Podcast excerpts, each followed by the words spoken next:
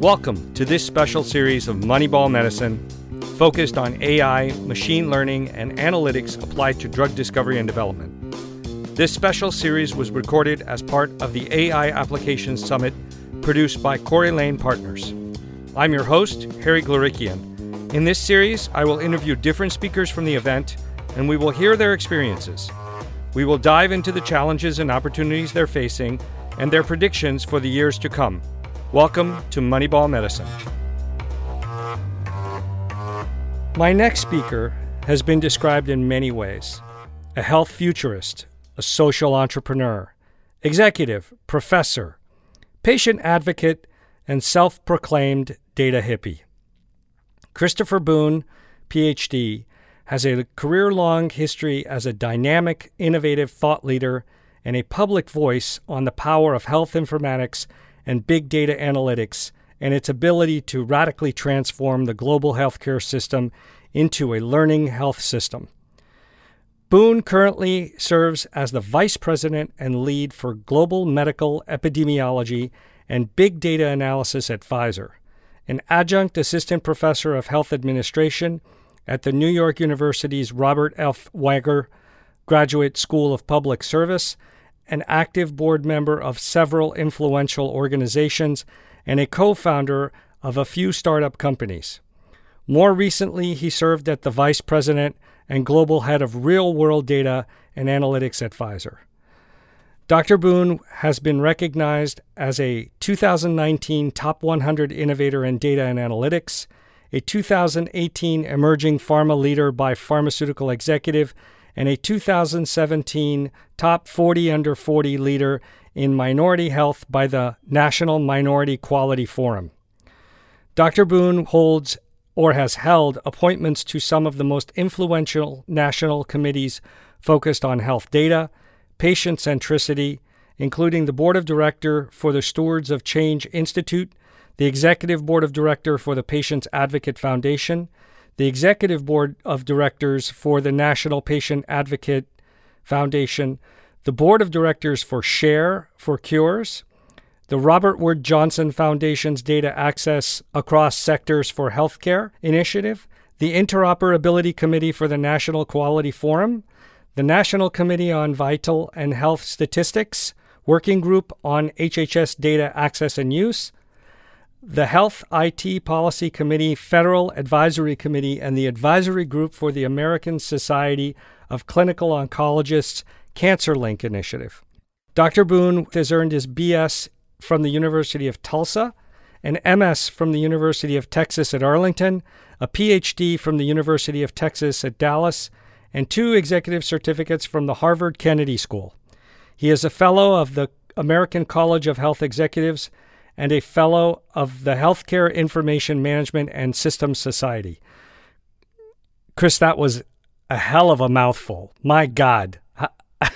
Ha, ha, I don't know. How do you keep on? I'm I'm surprised I like said all that stuff straight and didn't stumble upon myself. Um, that you know, I, I'm really happy to have you on the show. I mean, I I, I really do want to delve into sort of your experiences, I guess, along the way, and now you're at Pfizer. Can you give us some examples of how you're utilizing data to accomplish the goals you've set out for, you know, even yourself or your organization? Oh wow, that's a that's a very very very very good question, and but I, I will start the part with uh, start the response with addressing your part of how I ended up at Pfizer because I think it's a it just adds to the story, and I think gives people a better sense of my perspective on the world. Um, you know, and as you highlighted in, in the uh, uh, in my bio sketch, you know, if people look at my career trajectory, I mean, I started off very much in the health system, in the hospital, and um, and the reason that I did like my master's in healthcare administration, or even uh, or and even became a fellow of the American College of Healthcare Executives, is because I for all I knew, I was going to be a CEO of a health system, and I was pretty adamant about that.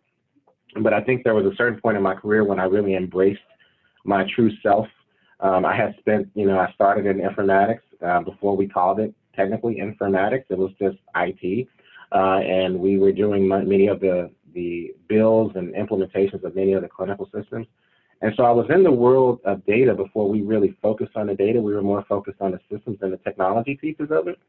And um, and there was a point when um, when I really uh, start to really focus in on the data and, and, the actual secondary uses of it. And I think it was really around the time we were still using the term business intelligence, if you remember that. And then we kind of we, we shifted the term to be clinical intelligence because we were focused on uh, clinical information systems. And so, uh, and that really was honestly my um, my foray into uh, into this world of real world data and analytics, or real world evidence, or big data analytics, or what term, whatever term you want to use um, to really uh, describe the work that we're doing right now. And so I come into uh, the world of pharma not as a conventional or traditional uh, pharma guy, um, but as someone who cut his teeth in the provider world, who spent uh, a significant part of his career in nonprofits, who spent um, a good part of his career in consulting, you know, helping organizations do, um, you know, exactly a lot of the work that we're doing now. Uh, I was fortunate that I literally spent the, my entire career in the world of informatics and big data. And it wasn't, I wouldn't say it was necessarily strategically planned. You know, some of it was um, by all intents and purposes, was serendipitous, and and I ended up, and it's just something that came natural to me. Uh, there was always an intellectual curiosity on how we can do things better and how we could ultimately uh, disrupt the way that we currently uh, treat patients, and ultimately transform the system for the for the betterment of patients. And um, you know, I, I, actually came into pharma uh, with the crazy notion that I could actually disrupt. Um, and influence it at least a little bit as far as the um, incorporation of big data analytics and how we do much of our clinical research, our clinical development, and ultimately the commercialization of, um, of, of, of, therapies for patients. And so that's that's always been my aspiration. You know, it's it's it's all centered around transformation and disruption in healthcare, but from many different perspectives. Well, first thing is any uh, headhunter out there listening to this, remember he's looking to be the head of a healthcare system at some point. So keep that in mind. Um, well, yeah, I mean, it's like, you know, that's always been, a, I mean, a goal. But you know, I mean, right now, I'm I'm I'm really um, really happy with the work that we do. I think, you know, I would say at this point, um, I um, haven't really really embraced this idea of what the possibilities could be, the art of the possible when it comes to big data and analytics. And I don't mean that in a, um, uh, you know, in a fortuitous or some kind of, uh, uh, you know, uh, theoretical manner. I really mean it in the sense of what I, I, I, like to use the term innovate pragmatically or innovate practically. And, you know, I, I hear a lot of folks that are talking about these possibilities. They get enamored with these um, very grandiose ideas and concepts that are that can never really effectively be implemented in an organization. And I pride myself on developing very, um, uh, you know, uh, very, very, uh, uh very. I, I, would like to say aspirational visions, um, but also very detailed and elaborate strategic plans to achieve it. And I can also lead the the part of operationalizing. So um, yeah, I mean, I think if my career at some point, if I end up back in the, hospital, the health system in the hospital, it's great. If I don't, um, that's fine too. Um, I just love leading, lead, leading uh, transformation and disruption and, and, and doing it all for the patient. So it's good for me. Well, there's a lot of transformation and disruption, that's for sure. But, uh, you know, how do you feel like you're succeeding along this this journey that you're on, uh, this goal of of making these changes? I mean, you know, you've got real world evidence experience on the regulatory and clinical decision making side, how how are you guys implementing or approaching analytical methods? You know, from the data side, from are you using you know new techniques from either artificial intelligence or machine learning in what you're doing, and and how does that generate business value and then impact to the process and the patient? Oh man, that that is a, a great question, and I think it's a great question that uh, many organizations have struggled with. You know, many of the big pharmas or even smaller pharmas have uh, invested heavily in these big data analytic capabilities or these real world data, real world evidence capabilities. I mean, you know, you're you're essentially hiring data scientists um, who don't come cheap. Um, you're investing, uh, you know, significant amounts of money in, in the the techno- technologies to support it. Um, you know, so it, it's no cheap uh, venture and investment. And I think the question of ROI is always one that comes up.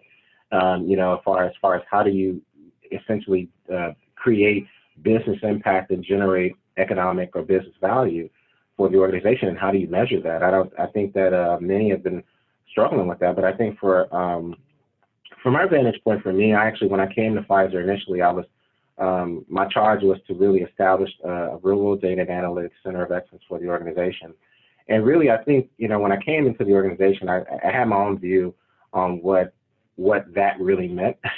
um, but then after assessing and evaluating the organization and figuring out where they were on the on the, the maturation continuum, it, it, it, dawned on me that really where we were was the, our, our real remit at that time was being a catalyst for change. Sure, we had many of the uh, very traditional uh, responsibilities of what you would see in a kind of an office of a chief data officer, right? I mean, where we had, you know, data strategy, data management, data governance, uh, types of responsibilities. Um, but then we had this added layer where we um, were really the experts in this whole notion of real world data, quote unquote, for the enterprise. And, you know, our kind of uh, misfortune in some regards was that we were ahead of the regulatory impetus for the use of real world data and real, real world evidence slightly. Um, at the time, you know, you had, um, you know, uh, Scott Gottlieb had uh, had was just yeah he had just taken over uh, taken off FDA commissioner. He was um, he was it was a part of a lot of his uh, his rhetoric, his public speeches around the significance of real world evidence. So he pushed it, and that became um, it started with uh, Rob Califf, who was he was the preceding FDA commissioner, and so you saw a lot of these things. And then of course we had 21st Century Cures, um, which was another uh, obviously uh, regulatory uh, regulation that pushed it here in the U.S. Um, there's obviously been things that are happening in the EMA. So, you know, I think that when it came to the use of big data analytics and the use of real world evidence as it currently stands, there were multiple uh, drivers for what we're seeing, right? I mean, we had, um, you know, when you think about it, just from what we just spoke about, we talked about regula- regulatory incentives and we talked about technology, and you mentioned AI, machine learning, and these other things. But there's also been these market drivers that have uh, served as somewhat incentives to, to, to, to invoke the change. And I think a lot of that was the, the rising cost for clinical development, you know, what we're seeing in clinical trials. Um, obviously, there's a significant amount of voluminous amounts of health data that are being um, generated right now. There is uh, um, this push and this emphasis on uh, creating much more of a value-based system and then, of course, you just got this natural pace of scientific innovation, which we see is occurring quite a bit with the biotechs. So the real question is that now that you're investing in all of these big data analytic capabilities, and you're investing in the people and with this expertise in AI, machine learning, and so on and so forth, then how do you really translate that into business value, to your point, right? Well, um, for me, what I'm leading right now is a group that's focused on um, the, the, name of the group is Global Medical Epidemiology and Big Data Analysis. It sits in the office of the Chief Medical Officer here at Pfizer, uh, the Global Chief Medical Officer at Pfizer. And really, what we're really aiming to do is accelerate, um, you know, essentially establish a faster data path to show like effectiveness of Pfizer therapies for the regulators. So we're almost trying to create alternative uh, ways to generate evidence that are acceptable to regulators that demonstrate the clinical and medical effectiveness of our therapies, right? So, and um, so, so if I could just jump in there, so so how, what are the data sources that you guys are using? In other words, I, I automatically different sensors, different devices, different applications uh, you know, monitoring systems. These are the things that sort of like flash into my head. Um, how are you guys accomplishing the goal that you've set out? Well, I, I, will say this. I think that what we're doing now is, is uh, we'll say for, for pharma is pretty cutting edge. I think what we've used um, and you know recently is obviously clinical data from EHR data or lab test results, and you know, and you know your diagnoses, procedures, you know, that type of data. Um, you know, a lot of things that that, that sit basically in your EHR. Um, we also use claims data quite a bit. Um, but I think really the direction that uh, things are headed now is that you want to see more incorporation of your molecular profiling data. Um, you want to see more data from mobile health or um, the, the, wearable devices, as you just mentioned. You also want to see um, the incorporation of data from environmental factors, you know, that affect, um, you know, uh, you know, they'll, everybody's making this push uh, towards the, the notion that your environment is a better indicator of your health than your um, genetic profile. And so we, we obviously want to be find better ways to analyze that data and what stories and what um, insights you can draw from that. Um, we, uh, we've leaned heavily in the past on patient reported data, obviously as part of randomized clinical trials, you're doing a lot of that where you're creating these um, uh, patient diaries of patient reported outcomes that you use for there. And then uh, um, and then we, we, we um, you know, and for my group specifically, uh, we rely heavily on the literature, you know, where we are able to get a better understanding of what the disease burden is, the clinical characteristics, the prevalence, the incidence rates, um, you know, kind of the standard of care for many of these uh, clinical disease areas that we're focused on. So you can see um, there is a is a wide array of, uh, of data types and data sources that we use. I think that those are, will only expand as the world gets smarter with how you can effectively analyze those data types. Um, but you know, I, I, don't I don't know if we're quite there yet. So you know, you're talking about a lot of different sources, types of data, where it's coming from. Some is streaming, some in some is episodic. You know, what are some of the roadblocks um, or speed bumps that you've encountered along the way that you can, you know, share pearls of wisdom with with people listening? Oh man, it's um, that is there. You know, I, I'd like to describe it as there are um, obviously some regulatory issues. Um, there are some ethical barriers. Um, you know, there are some even financial barriers, and ultimately cultural barriers to how we think about sharing data, linking data, and ultimately using data. Um, you know, what, what we're seeing right now, if you think about it, there's, there's a lot of discussion around um, how data should be shared and whether, uh, you know, you even heard some people say that uh, patients, consumers should be, uh, should be um, you know, they should be rewarded or, or, or, or, essentially paid, right, for their, for their data. Um, there's, there's discussions around that. There's obviously tremendous costs with procuring data because you got to remember for us, we don't own, we don't have an EHR without a provider, so we have to uh, construct these um, very uh, contractual relationships to actually have access to the data to do the things that we need to do that are outside of an RCT. Um, and then I think there's there's like these. The, I don't think that there's uh, general consensus around the principles and practices, you know, concerning um, uh, data access or, or, data ownership and, and even uh, the control of, of, individual patient data. But a lot of that at the at the root of it is still very much centered on this this notion that there isn't uh, trust across the various sectors, from whether it be from providers to pharma, you know, pharmas to payers, or payers to pharma, payers to black, whomever, right? I mean, so we need to see um, the level of trust, which I think is probably the single greatest barrier to progress in this space um, across the entire industry. So, yeah, well, you know, I mean, it's always interesting, right? Because there's a profit motive versus uh, what what providers may consider, you know, managing the patient. It it is a very scary landscape, especially when you see what's happening with Facebook and those. They they don't necessarily help the conversation when you're talking about data sharing and different um, dynamics. But so, how do you think about utilizing technology and data to sort of improve things like clinical trial? I mean, we've we've hear, heard a lot about things like virtual trials or remote trials, and then hybrid trials, and it sounds like you're getting real world data from different technologies or different data streams. You know, how are you thinking about incorporating that into how it would speed up or streamline your process? Well, I think that if you start even earlier than that, let's just say before you even get to the point of a clinical trial, because I think the default uh, response is that, okay, we have this new medicine, this new molecule, let's do a clinical trial.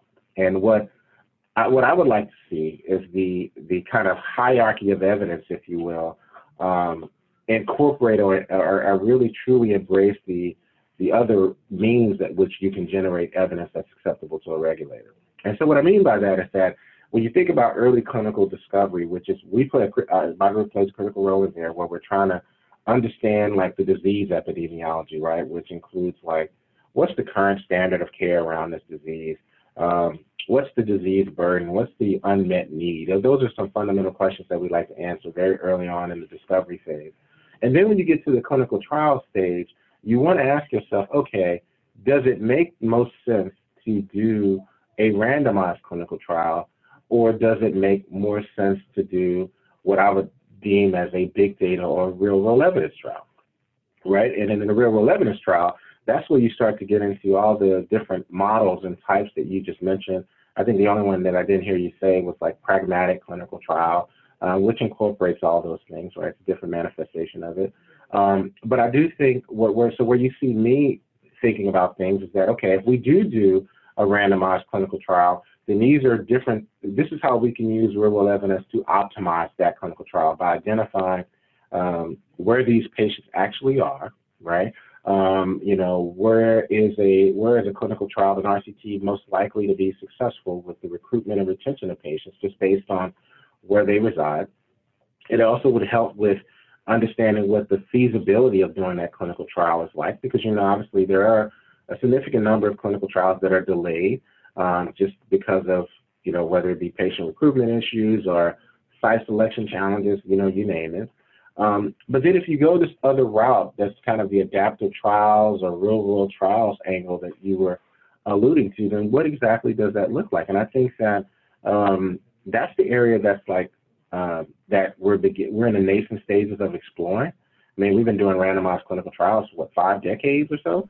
So, um, so that's, that's been around for a while, but this whole area of real world trials and big data trials presents immense opportunity, but we're going to have to put forth the investment and be a bit more exploratory uh, to see how it works. And I ultimately feel like that's what uh, the FDA and even the EMA, they're encouraging us to do. Now, the scary part about this is that there isn't a lot of prescriptive guidance uh, around how and what you should do. Um, and of course, no one wants to, uh, uh, you know, take that risk and have, you know, it be a, a dismal failure and without any complete, uh, without any guidance at all, right? So I think that what the regulators are saying is they're learning too, and they want us to try it, submit it, and see how they feel about it. And then they, as they learn, they'll give um, more um, specific or prescriptive guidance around how we should how and how we should think about these things in the future. But um, it's a you know there's a lot of gray area in there right now, um, and it does require a, a level of um, exploration um, to really figure it out, and that's that's where we are right now. Oh yeah, I mean it's funny because I you know I feel for the regulators. I mean with the with the rate of change on the technology side.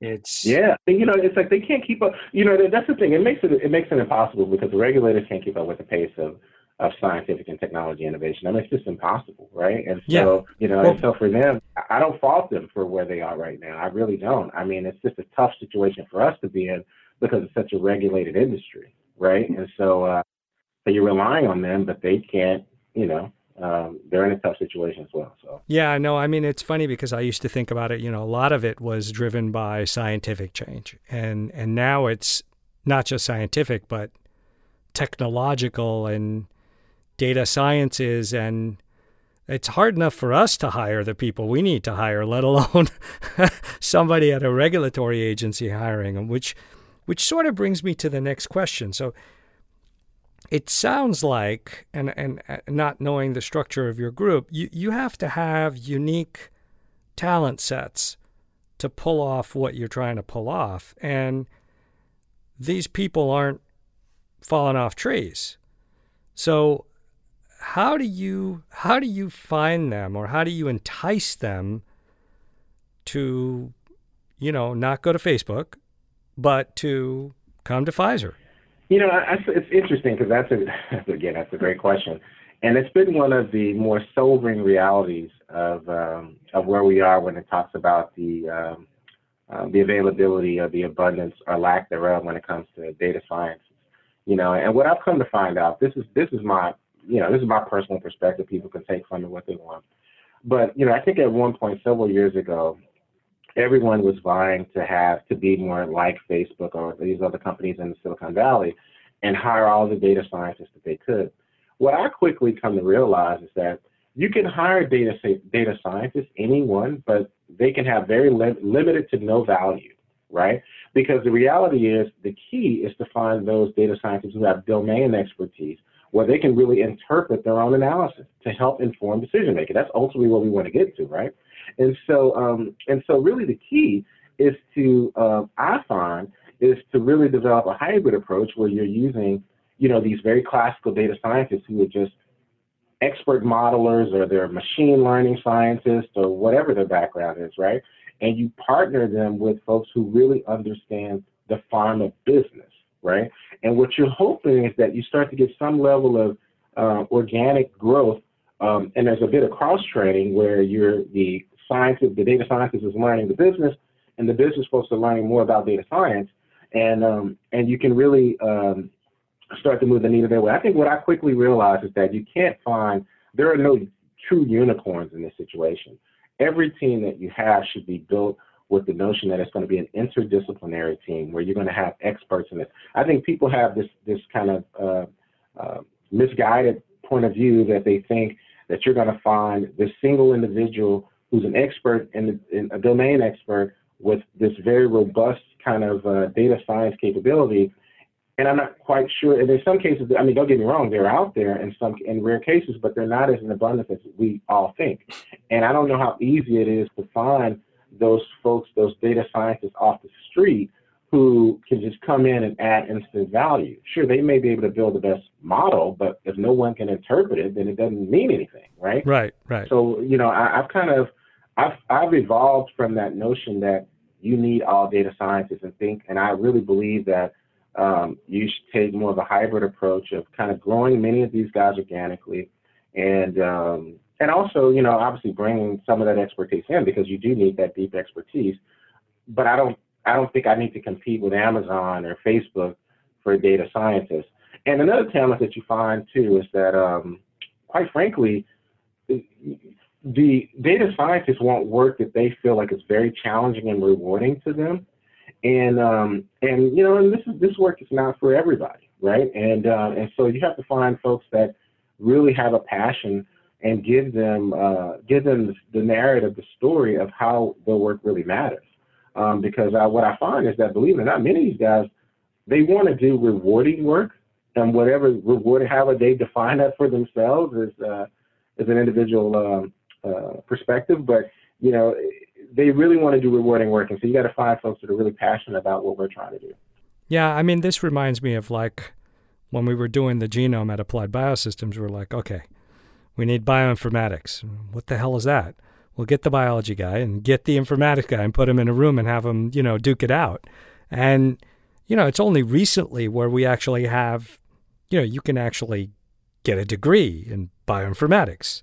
Um, you know, the rest was on the job training. And God, I feel like with what we're doing now, it's it's almost a stepwise challenge, especially with the way that technology is jumping forward from the tools that it's providing our industry, you know, which one do you apply? Which analytic technique? Which which training method? What chipset? What you know, there's just so much that comes into it that teams keeping up with it is is is is non-trivial. You know, that is my, that's such a, a great, great, great, great point. You know, I um so yeah, to your point, I actually teach and um, I actually have a son that's in college and you know, and I, and I feel like I'm sharing the same advice with the students as well as with the son. Um, you know, this whole idea, and, and my son in college actually right now, he's learning Python, you know, as part of his program. And, yep. Um, yep. He was, well, oh, that's going to be great. It's going to be great. And I'm thinking like, okay, yeah, it's very current. Um, but, you know, at the same time, I'm thinking about what I actually tell my students, which is I emphasize to them the need to be more focused on the soft skills. Sure, I would like them to understand like the technical concepts, but man, to your point, it's like the moment they master this technology or this approach, and it becomes obsolete, then what are you? what's your alternative? Yeah, you know exactly. And so I'm like, uh, I just, I just think that, and then as we continuously talk about automation and what that means, especially when it comes to advanced analytics, I don't know how. I mean, I just, you, we, we don't know what the jobs will look like 10 years from now, right? And, um, and so it's a tough situation, but I think that if, you know, I, one thing I know is that the soft skills and the need for that will never go away, right? And um, and so I, I, just need, I just, I wish we can, we put so much emphasis on these, uh, you know, programming languages or these technical, specific technical skill sets, and not enough on what it takes to work in a team and work uh, in leadership and other things that I think are important. So, do you see the technological implementations that you're working as as um, incremental? Uh, you know, are they stepwise? Are they exponential? Or is it, you know, in that still ramping phase where you're still trying to figure out how to put all the pieces together? I think you know. Can I say all of the above? I mean, I think uh, I mean you know. So Pfizer itself has been you know you know several years ago they announced we, we announced it. It was before my time, so I'll say they. But um, but Pfizer announced a partnership with IBM and to do you know it was IBM Watson Health to do the uh, uh, the IO or immuno-oncology uh, project, and it's going to be a way to accelerate the discovery phase of the uh, you know of the life cycle, right? And uh, so that that was a, I mean that was a full plunge, right, into um, what that really meant. I think that everyone, all parties involved, as, as well as the industry, um, were very excited around what the possibilities could be with AI. And um, I don't know if we, I don't know if people, I don't know if we were able to really articulate use cases specifically because the technology just felt so new, right, to this whole uh, clinical research, clinical development space. Now you fast forward to where we are now, and the whole industry has had some lessons learned from others and from maybe their own experiences, and, and now they're approaching things a little differently.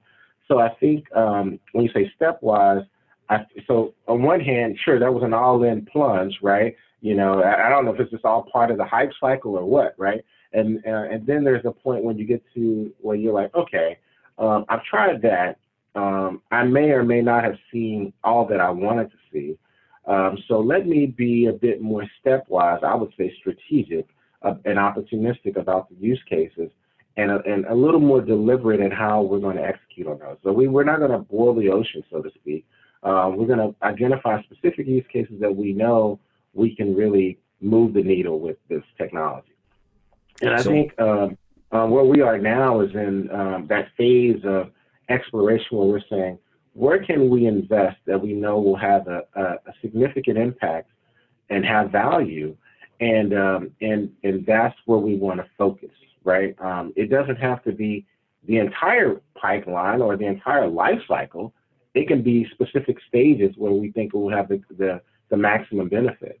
And so, so I think that's where it is. So it's like, you know, that's why I said all of the above, because on one hand, it was all in, and then the other hand, you're kind of thinking, okay, let's be a bit more strategic and opportunistic.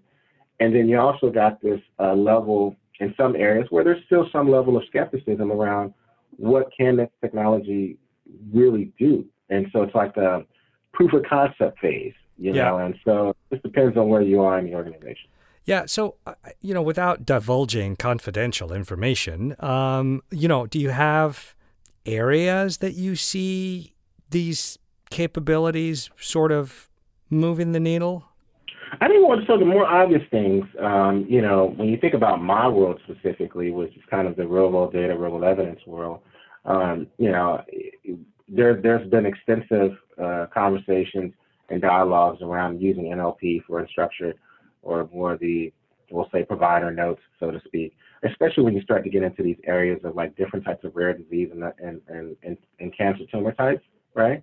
Um, and so, um, so using NLP, for example, to really understand and examine um, you know, voluminous amounts of um, um, uh, provider notes or data um, would be a huge, huge win, right? Whereas I think, you know, maybe the case five years ago would have been, well, I want to use all of the different AI techniques to understand all data elements within the EHR. Um, now it's, it's probably a bit more focused, and the question is a bit uh, it's better formulated, and so thus you get a better use of the technology. So I think that's like one use case. I think there's uh, other opportunities to do.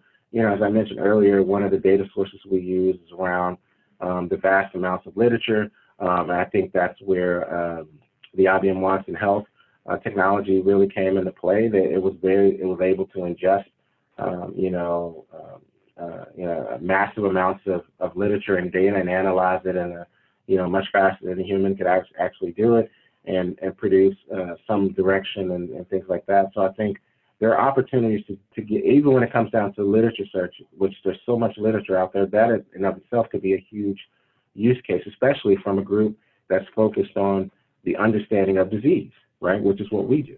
And right. so, uh, so I think those are kind of like two uh, very um, targeted use cases when I think of it and how it could be used.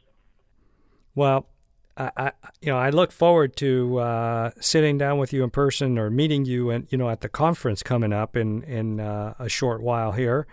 Hopefully, we'll get a chance to hear more about what, what you're doing at Pfizer and yeah, interact more. There's this is a small world, and and it's always good to be in touch with people who are at the forefront of, of what's happening in the field. Yeah, absolutely. Thank you very much. Thank you. And that's it for this special series of AI, machine learning, and analytics. If you enjoyed Moneyball Medicine, please head over to iTunes to subscribe, rate, and leave a review. It is greatly appreciated. Hope you join us next time. Until then, farewell.